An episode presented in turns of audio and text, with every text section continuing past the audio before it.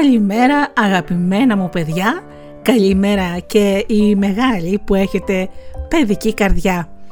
Είναι η εκπομπή Φωτεινά Καλημεράκια με τη Γεωργία και τη Γεωργία Αγγελή στο μικρόφωνο.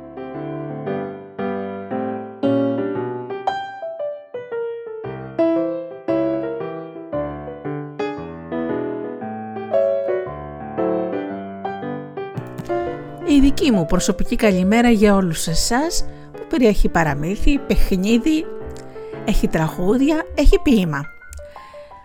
Πάμε λοιπόν να ακούσουμε το πρώτο μας τραγούδι και αμέσως μετά θα σας πω σήμερα είναι η μέρα που θα σας πω για μυθολογία. Σας υποσχέθηκα ότι μία φορά την εβδομάδα θα λέω και κάτι από μυθολογία. Πάμε λοιπόν να ακούσουμε τραγουδάκια και αμέσως μετά με αυτό που έχω να σας πω.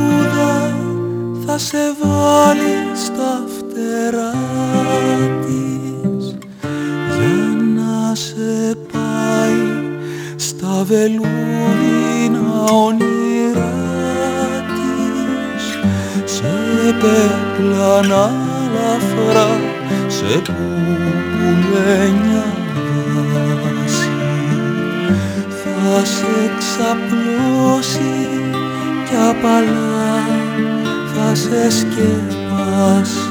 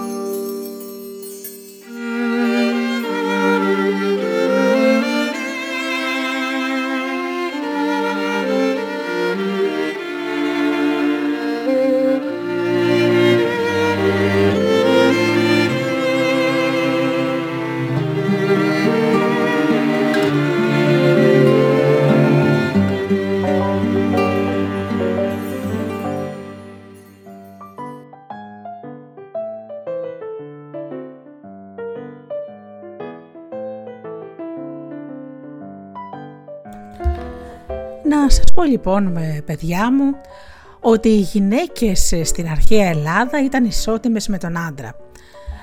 Αν παρατηρήσετε έχουμε έξι θεούς, έξι θέες.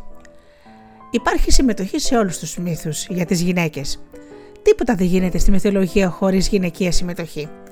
Και δεν είναι λίγες οι περιπτώσεις που η γυναικεία άποψη επισκιάζει ακόμα και αυτή του Δία. Η Αθηνά ας πούμε ξεπερνά σε κατορθώματα τον Άρη η Pythia ήταν το ιερότερο και συμβασμιότερο πρόσωπο του αρχαίου κόσμου.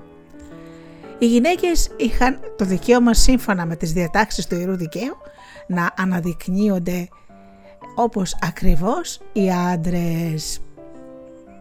Θέλω δηλαδή να πω αγαπημένα μου παιδιά ότι στην Ελλάδα η γυναίκα ήταν ισότιμη με τον άντρα. Ο μύθος λέει ε, που η γυναίκα ήταν κλεισμένη συνεχώς στο γυναικονίτη καταραίει πάρα αυτά. Γι' αυτό και σε ένα σπουδαίο βιβλίο που λέγεται «Από τη γέα στην Ιπατία» οι Ελληνίδες του αρχαίου κόσμου, σε αυτό το βιβλίο λοιπόν η κυρία Ματζουράνη λέει ότι 2.000 γυναικείες προσωπικότητες που άφησαν το στίγμα τους, τη δική τους υπογραφή στην ελληνική μυθολογία και την ιστορία. Και ο ρυθμός αυτός είναι πάρα πάρα πολύ μεγάλος. Και όχι μόνο θέες παιδιά μου. Ήταν και προσωπικότητες της τέχνης, της πολιτικής, της οικονομίας, της τέχνης, της φιλοσοφίας, της ιατρικής, της μουσικής, της αστρονομίας, των μαθηματικών, της θρησκείας και πολλές ακόμη άλλες γυναίκες. Να σας πω ακόμη ότι υπήρχε και η Ερυθρία η Σύβυλα η οποία προφήτευσε τη γέννηση του Χριστού χιλιετίες πιο πριν. Έτσι λοιπόν θα σας πω σήμερα για μερικές γυναίκες και ξεκινάμε με τη Σελήνη. Όπως σας έχω πει και σε άλλη εκπομπή, οι Έλληνες τους άρεσαν να θεοποιούν τα φυσικά φαινόμενα. Έτσι για αυτούς η Σελήνη ήταν η γυναίκα. Θεά λοιπόν ήταν η θυγατέρα του Υπερίωνα και άλλες φορές λένε ότι ήταν του Πάλαντα και τη λέγανε δε και Μίνη.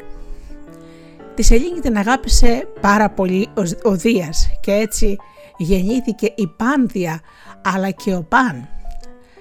Ο αυτός αρχαίος ο Θεός που είπαμε ότι ήταν μισός άνθρωπος και με πόδια ε, κατσικιού ήταν εραστής της. Από κάποιους αρχαίους λένε ότι γιος της ήταν και ο ποιητής Μουσαίος.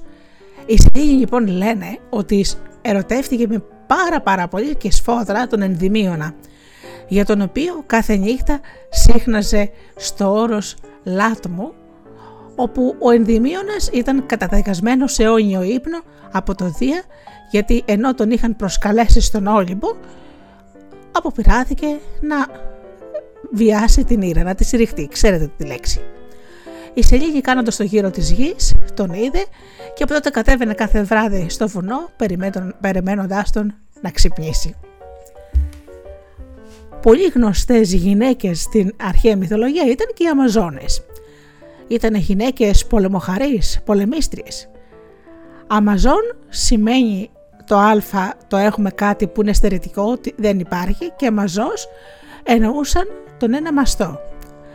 Για να το ξέβουν καλύτερα λοιπόν οι Αμαζόνες έκοβαν το ένα στήθος. Έτσι. Κατοικούσαν στα ποτάμια του Θεμόδητα και του Φάσιδα και τα ονόματα των Αμαζόνων αναφέρονται πάρα πολλές φορές. Έχαν, είχαν βέβαια άντρες εκεί που ζούσαν οι Αμαζόνες, αλλά κρατούσαν μόνο τα θηλυκά παιδιά τους και τα αρσενικά τα έστελαν στους πατέρες τους να τα μεγαλώνουν εκείνοι έκαναν επιδρομές στην Αττική μέχρι που ο Θησέας της νίκησε και παντρεύτηκε μια από την Αντιόπη. Οι Αμαζόνες ε, πάντα πολεμάγανε πάνω στα άλογα και σπάνια πεζές. Σχέσεις ε, των Αμαζόνων με την Αρτέμιδα υπάρχουν, ιδίως στην Έφησο. Πόλεμους έκαναν και μετά την παράκμη του κράτους τους. Πάμε λοιπόν σε ένα άλλο φυσικό φαινόμενο, η Υιός, έτσι όπως το ακούτε, ή τα ωμέγα σίγμα. Ήταν η κόρη του Υπερίωνα και της Ευρυφάεσης, αδελφή του ήλιου και της Ελλήνης. Είναι η αυγή. Είχαν προσωποποιήσει το φως της αυγής και τη λέγανε ροδοδάκτυλη γιατί όπως βγαίνει σιγά σιγά ο ήλιος πριν φανεί ο ουρανός φαίνεται έτσι ελαφρός ρόδινος. Ήταν πάντα ντυμένη πλούσια με μεγάλα φτερά στους ώμους και ένα κάλυμα στο κεφάλι για να προφυλάσσεται από το πρωινό κρύο. Περνάει πάνω σε άρμα πριν από τον ήλιο και είναι πάντα δροσερή, ευδιάθετη και της αρέσει να ερωτεύεται. Άρπαξε τον Τιθονό, αδερφό του Πιάμ, και τον οδήγησε σε λαμπρό ανάκτορο στον ουρανό και τον έκανε άντρα της. Επειδή όμως ο Τιθονός ήταν θνητός και αυτή ήταν θεά, παρακάλεσε τις μοίρες να του χαρίσουν την αθανασία. Ξέχασε όμως να ζητήσει για τον αγαπημένο της και αιώνια νεότητα Κι έτσι ο Τιθανός γερνούσε κανονικά αλλά δεν πέθαινε. Έτσι το δώρο της Αθανασίας του έγινε μαρτύριο. Παρακάλεσε λοιπόν τότε η γυναίκα του να τον κάνει θνητό ξανά. Από τον γάμο αυτό γεννήθηκαν ο, Ημαθ, ο Ημαθίων, ο οποίος συνδέθηκε με τη Θεσσαλία και ο Μέμνων βασιλιάς της Αιθιοπίας. Και να σας πω ακόμη τώρα και για την Ιώ. Η Ιώ ήταν κόρη του θεού Ινάχου και πρώτη ιέρια της, αρχ... της Ήρας. Ο, Ήρα, ο, Δε, ο, συγγνώμη, ο Δίας την ερωτεύτηκε γιατί ήταν πάρα πάρα πολύ όμορφη και θέλησε να την κάνει δική του. Η Ήρα όμως τη μεταμόρφωσε σε γελάδα και της έδωσε να τη φυλάξει ο Άργος, ο Πανόπτης, ένα μυθικό τέρας που λέγανε ότι ε, ξυπνούσε να αλλάξει ε, τα 500 από τα χίλια μάτια του. Είχε χίλια μάτια γύρω γύρω από το κεφάλι. Ο Ερμής όμως με την εντολή του Δία αποκοίμησε με τον αυλό του όλα τα μάτια του άργου και τον αποκεφάλισε. Για να μην την απαγάγει ο Δίας, η Ήρα κόλλησε στο πλευρό της μία αλογόμηγα και η αλογόμηγα την κυνηγούσε και άρχισε να περιπλανιέται. Έτσι πέρασε από το πέλαγος που προς τιμή της ονομάστηκε Ιόνιο Πέλαγος, εκεί που είναι δηλαδή τα Εφτάνησα, η Κέρκυρα, η Ζάκυνθος, η Κεφαλονιά και έφτασε ως το Βόσπορο που και αυτός πήρε το όνομά του από αυτήν, γιατί στην αρχαιότητα την Αγελάδα τη λέγανε Βούνου. Και κατέληξε στον Ήλο όπου την βρήκε ο Δίας και την ξαναέκανε γυναίκα. Από την ένωσή τους γεννήθηκε ο Έπαφος, ο μετέπειτα βασιλιάς της Αιγύπτου και πρόγονος του Δαναού, του Αιγύπτου, της Λιβύης. Η Ιώ μαζί με το γιο της ήταν αυτοί που είδησαν στην Αίγυπτο, στην Αίγυπτο την λατρεία της Ίσιδας.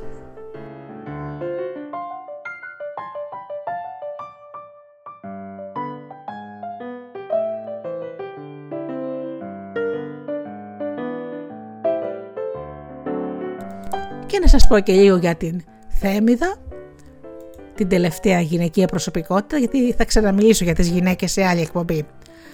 Ήταν λοιπόν Τιτανίδα. Ήταν οι Τιτάνες, αλλά οι Τιτάνες δεν ήταν μόνο άντρες, ήταν και γυναίκες.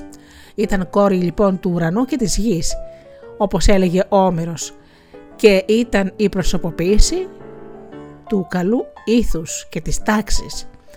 Ήταν πάρα πολύ σεβαστή στον Όλυμπο, την εκτιμούσαν και την αναγνώριζαν και από την ίδια την Ήρα και η Ήρα τη συμπαθούσε, αν και ήταν η πρώτη σύζυγος του Δία, με τον οποίο γέννησε τις ώρες, την ευνομία, τη δίκη και την ειρήνη. Με εντολή του Δία συγκαλεί τους θεούς σε συνέλευση και δέχεται αυτούς να προσέρχονται. Έτσι λύνει τις διαφορές μεταξύ των ανθρώπων και στο έργο της τη βοηθάει και ο Άρης. Θεωρείται η εκπρόσωπος της θείας δικαιοσύνης, γι' αυτό λένε για τα δικαστήρια η Θεά Θέμιδα και σε κάθε ανθρώπινη περίσταση άρα και της φιλοξενίας και προστάτητα των δυστυχισμένων και κατατρεγμένων.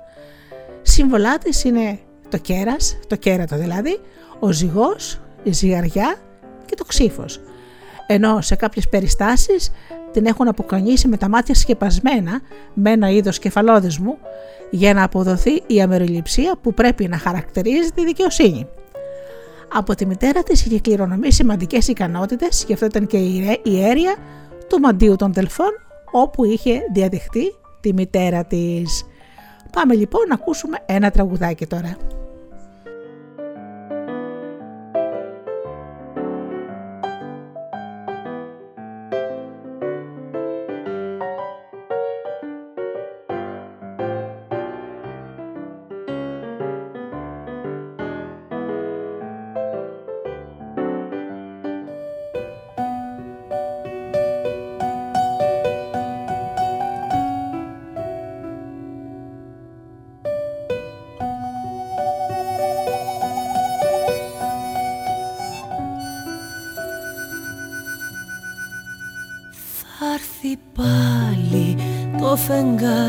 Δίπλα σου για να ξαπλώσει και το σύννεφο με χάρη.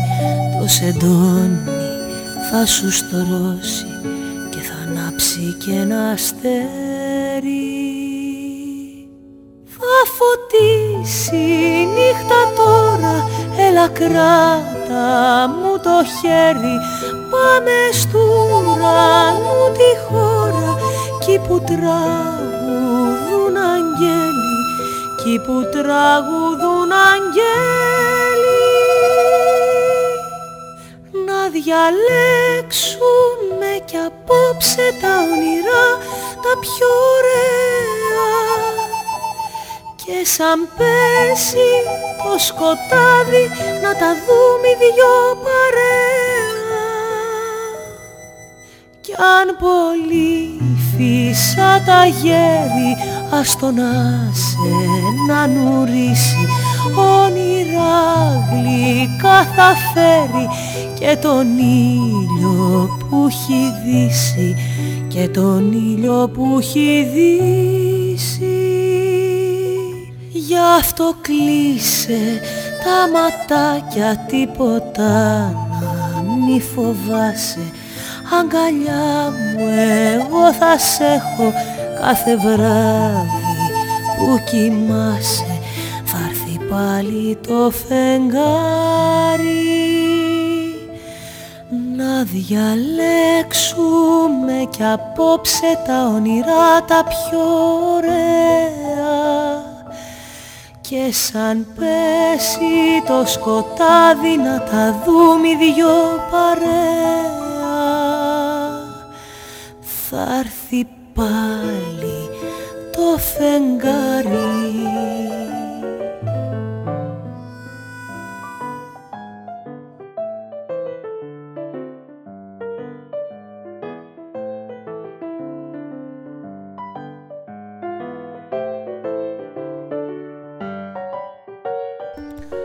Ωραία λοιπόν να σας πω και το ποίημα. Αυτό το ποίημα λοιπόν το έχει γράψει ο Κωστής Βελμύρας και λέγεται «Το παραμύθι μίας σταγόνας». Από την πλατεία τη θάλασσα που ήμουν φτωχούλα στάλα, για να ανέβω στον ουρανό μια αχτίδα πήρα σκάλα.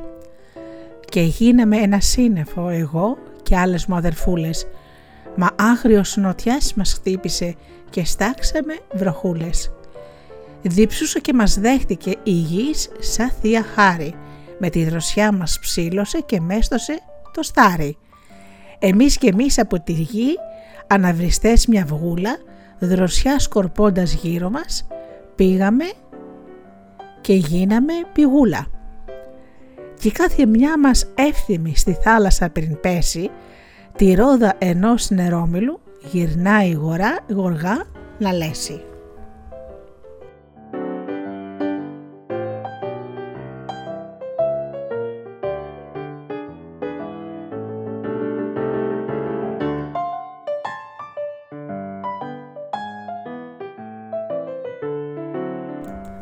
Και τώρα να σας πω λοιπόν το παλιό παραμύθι όπως γίνεται κάθε φορά. Πάλι λοιπόν γίνεται σε αυλή, γίνεται στο πράβλιο του σχολείου και σε ένα ανοιχτό χώρο. Τα παιδιά διαλέγουν με κλήρωση έναν που θα λέγεται βασιλιάς. Γιατί το παιχνίδι λέγεται βασιλιάς. Ο βασιλιάς κάθεται κάπου, ενώ οι άλλοι απομακρύνονται και το κάθε παιδί διαλέγει ποιο επάγγελμα θα παραστήσει και με ποιες κινήσεις. Όταν λοιπόν καταλήξουν, επισκέπτονται τα παιδιά τον βασιλιά και ακολουθεί ένας διάλογος ανάμεσα στα παιδιά και στο βασιλιά. Βασιλιά, βασιλιά με τα δώδεκα σπαθιά, τι δουλειά, τεμπελιά και τα ρέστα; Παγωτά. Είπε η γιαγιά να μας κάνεις μια δουλειά. Τι δουλειά; Και τότε το κάθε παιδί μιμείται με κινήσεις το επάγγελμα που διάλεξε. Ας πούμε της μοδίστρας, του μουσικού, αυτού που θερίζει στάχια, ό,τι έχει η φαντασία σας. Αν ο βασιλιάς το καταλάβει, το φωνάζει και κυνηγάει να πιάσει ένα παιδί που γίνεται αυτός βασιλιάς. Αν ο βασιλιάς δεν καταλάβει τι δουλειά παριστέρουν τα παιδιά, ξανακάθεται και τα παιδιά αρχίζουν καινούριε μιμήσεις. Είναι ένα ωραίο παιχνίδι που έχει πάρα πάρα πολύ πλάκα. Θα γελάσετε γιατί πρέπει να κάνετε αναπαράσταση, το καταλάβατε αυτό και να ξέρετε ότι αυτά τα παιχνίδια που έχουν, πρέπει να κάνεις κάτι με τα χέρια να αναπαραστήσεις, παντομήμα δηλαδή, μπορεί να φέρουν πάρα πολύ γέλιο. Παίζουμε λοιπόν αδελφομένα, με αγάπη, ποτέ δεν πληγώνουμε τους συμμαθητές μας, Ποτέ δεν τους σπρώχνουμε και ποτέ δεν μαλώνουμε άσχημα. Να έχετε φίλους και να είστε καλά παιδιά. Πάμε να ακούσουμε λοιπόν το τελευταίο τραγούδι.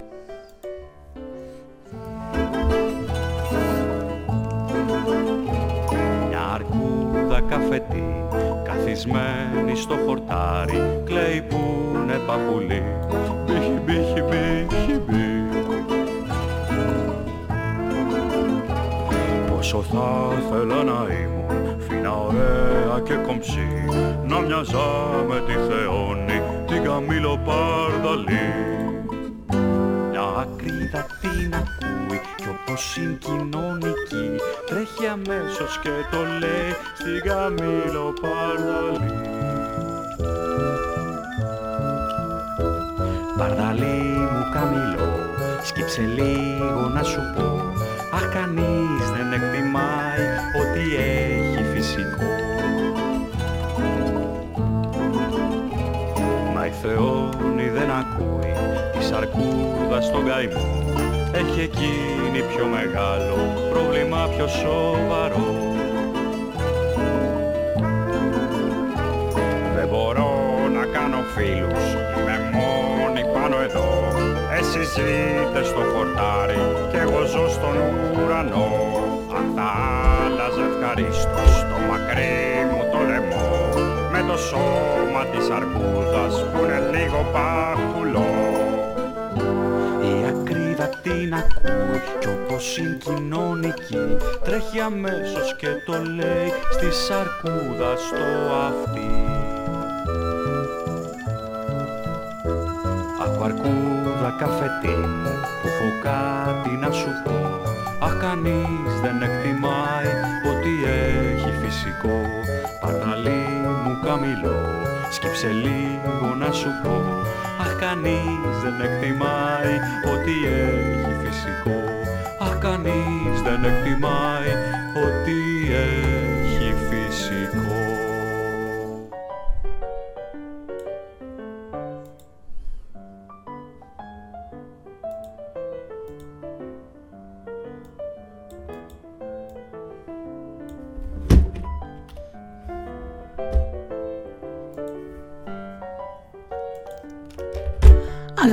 παιδιά, η εκπομπή Φωτεινά Καλημεράκια με τη Γεωργία έχει φτάσει στο τέλος της. Σας ευχαριστώ θερμά που ήσασταν μαζί μου αυτά τα 20 λεπτά εδώ και είπαμε τα, τη μυθολογία μας, τα τραγούδια μας και τα ποίηματα και τα παιχνίδια. Σας δίνω λοιπόν ραντεβού για αύριο στις 7.30 το πρωί. Σας καλημερίζω με πολύ αγάπη. Να φροντίζετε κάθε μέρα να κάνετε όπως σας λέω πάντα μια καλή πράξη, ένα χρήσιμο πράγμα, να μαθαίνετε ένα καινούριο πράγμα και να αγαπάτε πάνω απ' όλα τον εαυτό σας. Γιατί αγαπήστε τον άνθρωπο που βλέπετε κάθε μέρα στον καθρέφτη. Καλή σας ημέρα!